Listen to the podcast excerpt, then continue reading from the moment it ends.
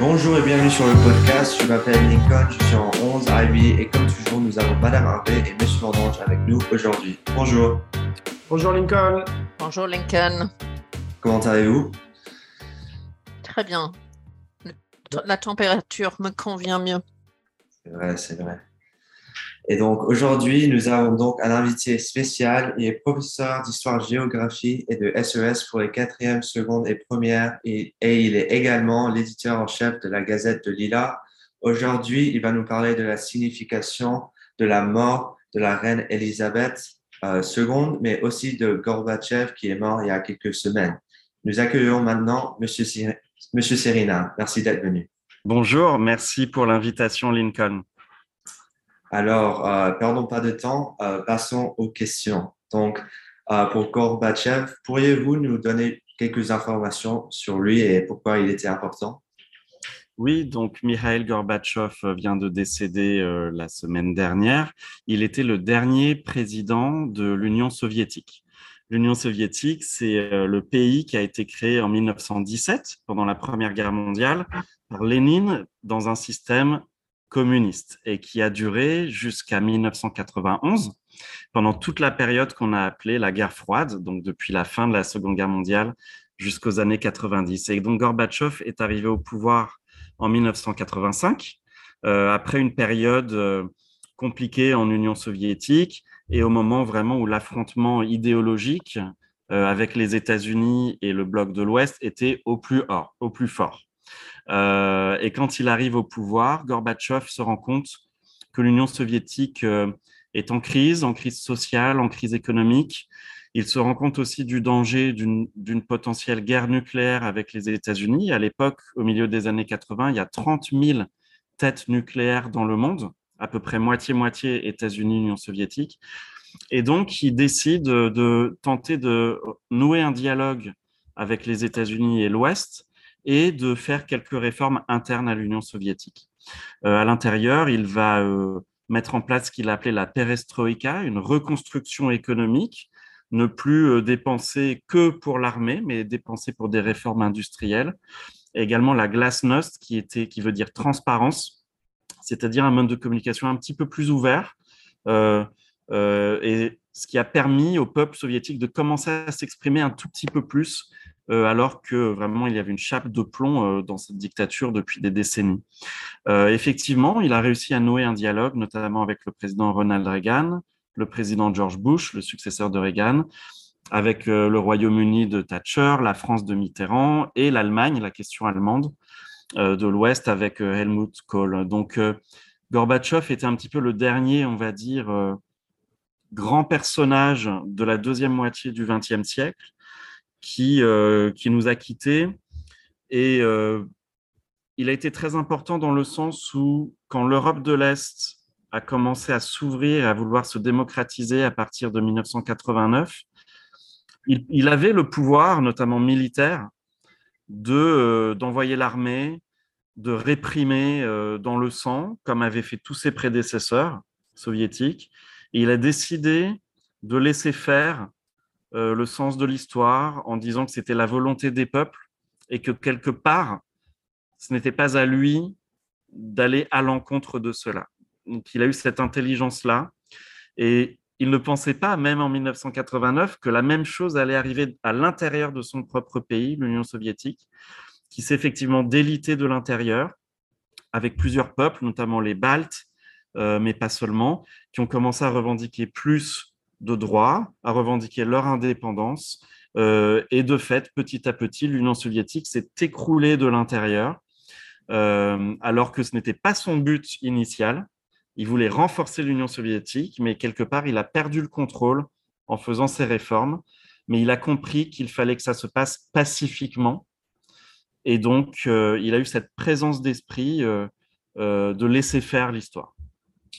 D'accord, intéressant. Euh, j'ai appris beaucoup de choses euh, avec Dr. Strong, donc euh, je sais qu'il est quelqu'un de très important. Absolument.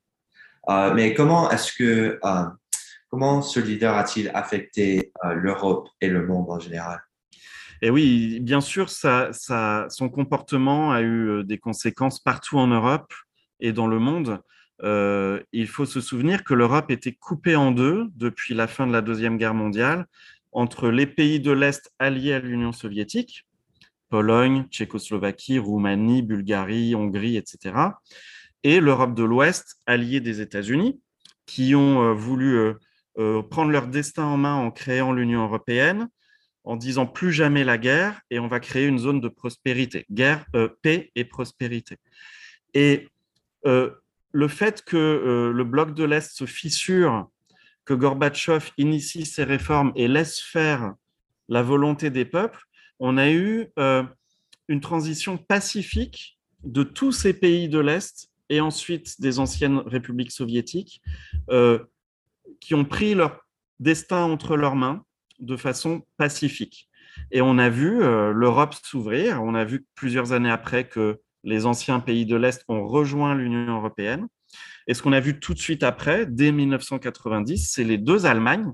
Il y avait deux Allemagnes, une Allemagne de l'Ouest démocratique et capitaliste, une Allemagne de l'Est communiste et euh, dictatoriale, qui se sont réunifiées. Donc il y avait des familles depuis euh, les années 50 qui étaient complètement séparées, qui ont pu se retrouver euh, et ça s'est fait euh, de façon relativement harmonieuse. Oui, oui. Et donc, euh, que signifie sa mort? Le monde maintenant Moi, je crois que Gorbatchev, il laisse un message important. Il laisse un message de paix, bien sûr.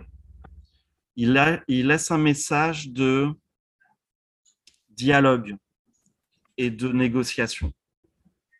Il dit, il a toujours dit, qu'il était important de parler même avec son adversaire, même avec son ennemi. Et avec Reagan et Bush, ils ont réussi à construire un cadre de dialogue, comme, comme une sorte de template de comment se parler au plus haut niveau, même si on est d'accord sur presque rien. Et leur négociation sur le désarmement nucléaire, qui a eu lieu à plusieurs reprises en 86-87, montre que c'était possible de se mettre d'accord pour réduire l'arsenal nucléaire, même s'ils ont raté une occasion à, Reykjavik en 86 d'éliminer toutes les armes nucléaires, et j'en parle dans, mon livre euh, là-dessus, ils ont quand même montré que c'était possible. Et Gorbatchev, avant sa mort, dans les quelques années euh, qui ont précédé sa mort, a insisté sur ce message d'optimisme. Il a dit euh, et j'ai eu la chance de pouvoir le rencontrer. Il m'a dit que lui, il voulait être, il voulait qu'on se souvienne de lui comme un homme de dialogue et d'ouverture. Et ça, je crois que c'est important. Et je vais ajouter autre chose. Il a été peut-être le tout premier ou l'un des premiers, dès les années 80, parmi les dirigeants mondiaux, de parler du besoin de protéger la planète et de d'avoir des politiques environnementales beaucoup plus agressives. Pour ça, il a été un pionnier euh, parce que personne n'en parlait à l'époque. Mhm. Wow, c'est très intéressant. Et alors, passons à, la reine Elisabeth. Est-ce que vous pouvez nous donner quelques informations sur, euh, sur elle? Alors, évidemment, euh, la reine d'Angleterre, c'est 70 ans de règne.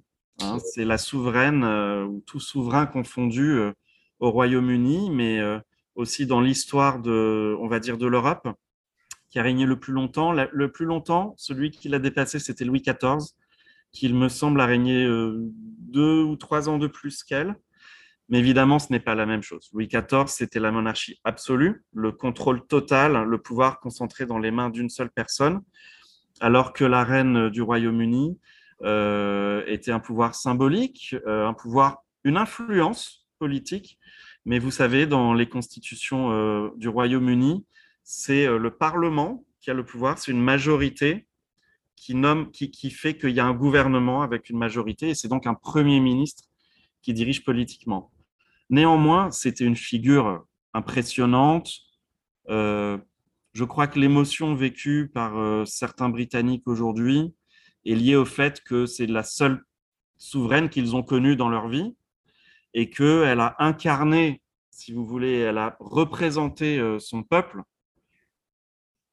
sur la scène mondiale pendant autant de temps. Donc c'est une, personnalité euh, évidemment euh, qui, qui, nous quitte, mais on va dire que son influence a été relativement limitée sur, dans les grands événements du monde. Oui, oui. Et donc, aux États-Unis, nous avons euh, certainement ressenti l'impact de l'annonce euh, de la mort de la reine. Mais euh, quelle a été l'importance de cet événement au, Royaume-Uni ou même en Europe? Ben, Je crois ce qu'on a pu voir, en tout cas, moi j'ai simplement pu voir les, médias britanniques. Il y a, oui, il y a une forte émotion. Et c'est en même temps très facile pour les médias de surfer sur cet événement parce que forcément, c'est du readership, c'est de l'audimat, c'est beaucoup de clics. Euh, mais en même temps, ça, ça empêche de parler d'autre chose qui est peut-être plus important à l'intérieur même du Royaume-Uni. Et c'est seulement maintenant, une semaine après sa mort, qu'on commence à avoir des articles sur euh, les challenges qui attendent ce pays en termes euh, d'unité. tu sais, Lincoln, que le Royaume-Uni est, composé de plusieurs nations, les challenges qui vont affronter le Commonwealth euh, euh, et les challenges qui sont liés à la situation post-Brexit. Donc, on commence à en parler seulement maintenant, euh, mais c'est clair que pour l'instant, c'est l'émotion qui, malgré tout, prend le dessus. Et en tant que Français ou maintenant vivant aux États-Unis depuis 16 ans, c'est toujours intéressant, voire amusant de voir comment les peuples réagissent. Et c'est vrai que quelque part, bah, les Américains ou les Français reste fasciné par la monarchie euh, britannique. Il y a un côté presque exotique euh, dans la vision de, ces événements. Euh, et pourtant, ce sont des Européens occidentaux comme nous. et pourtant, il y a cette curiosité qui fascine beaucoup, beaucoup de, beaucoup de monde. Je trouve ça très intéressant. Oui, oui. Du point de vue culturel.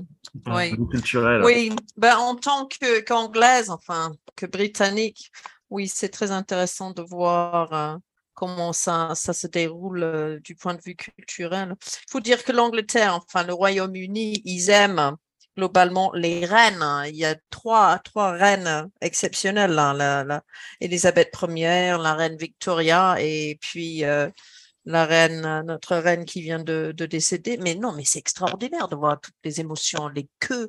Là, il, y a des, personnes qui font la queue et il va falloir attendre 30 heures pour voir, pour, enfin, pour, euh, pour, voir la reine euh, dans, dans, la cathédrale. Là. Mais je crois qu'elle représentait pour le peuple la, une certaine stabilité. Je crois que tu as raison, Guillaume, hein, que, et que, que le peuple a vu euh, les changements dans le monde et euh, euh, il y avait une certaine stabilité qui était rattachée à la reine. Donc, de ce côté-là, c'était un personnage important. Mais oui, très, intéressant à, regarder tout cela de l'autre côté de, l'Atlantique et d'avoir beaucoup de personnes qui sont venues vers moi pour me demander mon avis. Et, euh, voilà. Oui, oui. Et la dernière question euh, pour M. Serena, pour moi. Euh, vous avez parlé un peu de ça avant, mais en quoi cette période de reine a-t-elle été différente de celle des autres monarques? Crois que c'est les circonstances qui ont été différentes. Et c'est ça qui est intéressant, c'est l'opposition dans ce système immuable qui est ancestral, qui nous vient du Moyen Âge, euh, très traditionnelle, et le temps, l'époque pendant laquelle elle a régné, qui a été une époque de transformation, qui a été une époque de drame, qui était l'époque de la décolonisation pour l'Empire britannique, qui a été l'époque de la Deuxième Guerre mondiale et des suites de la Deuxième Guerre mondiale, euh, euh, des époques où on a connu des génocides dans ancien, dans, en Afrique ou, ou autre. Donc, une, une pandémie aussi pandémie, absolument. Et, c'est ça, c'est la confrontation entre un système très ancien, dont elle était l'incarnation, et cette époque où tout va tellement vite et où quand même euh, la deuxième moitié, ou l'ensemble du XXe siècle a été dramatique, et le début du XXIe euh, est également dramatique. Donc, euh, c'est ça que je trouve très intéressant. Monsieur Mandange, Madame Harvey, est-ce que vous avez euh, des questions pour euh, Monsieur Serena? Euh, Je voudrais remercier Monsieur Serena et lui demander quand est-ce que sort le premier épisode de la Gazette? Ah, alors nous avons repris le club de journalisme, la Lila Gazette, cette semaine. on a deux groupes, un groupe pour les lycéens qui est le mardi de 4h à 5h, un groupe pour les collégiens collégien qui est le jeudi de 4h à 5h. Euh, nous avons déjà euh, trois articles euh, en train d'être préparés et planifiés par les lycéens. Et donc, j'espère que d'ici deux semaines, on commencera à mettre des, des articles en ligne. Eh ben voilà. Merci pour la question. Alors, euh, merci, euh, Monsieur Serena, pour venir aujourd'hui. Euh, J'apprécie beaucoup. Merci pour l'invitation, Lincoln. Merci, Monsieur Serena. Merci. Merci encore à Monsieur Serena. Et maintenant pour euh, la portion euh, mosaïque. Et donc, j'ai aussi entendu que l'équipe de foot des euh, 7 contre 7, ils ont gagné leur, euh, leur match. 9-4, il me semble. Et oui, Ouais. première victoire également de nos filles au volleyball. Yay! 3-0 face à Sequoia. Donc, euh, l'année commence bien pour nos, pour nos équipes sportives. Go Lions, girls volleyball. And I'm hoping we're going to get a girls soccer team and a girls basketball team. We had an assembly about that this week, so watch this space. Et oui, Et donc, euh, il y a aussi euh, un PA event qui est euh, euh, proche.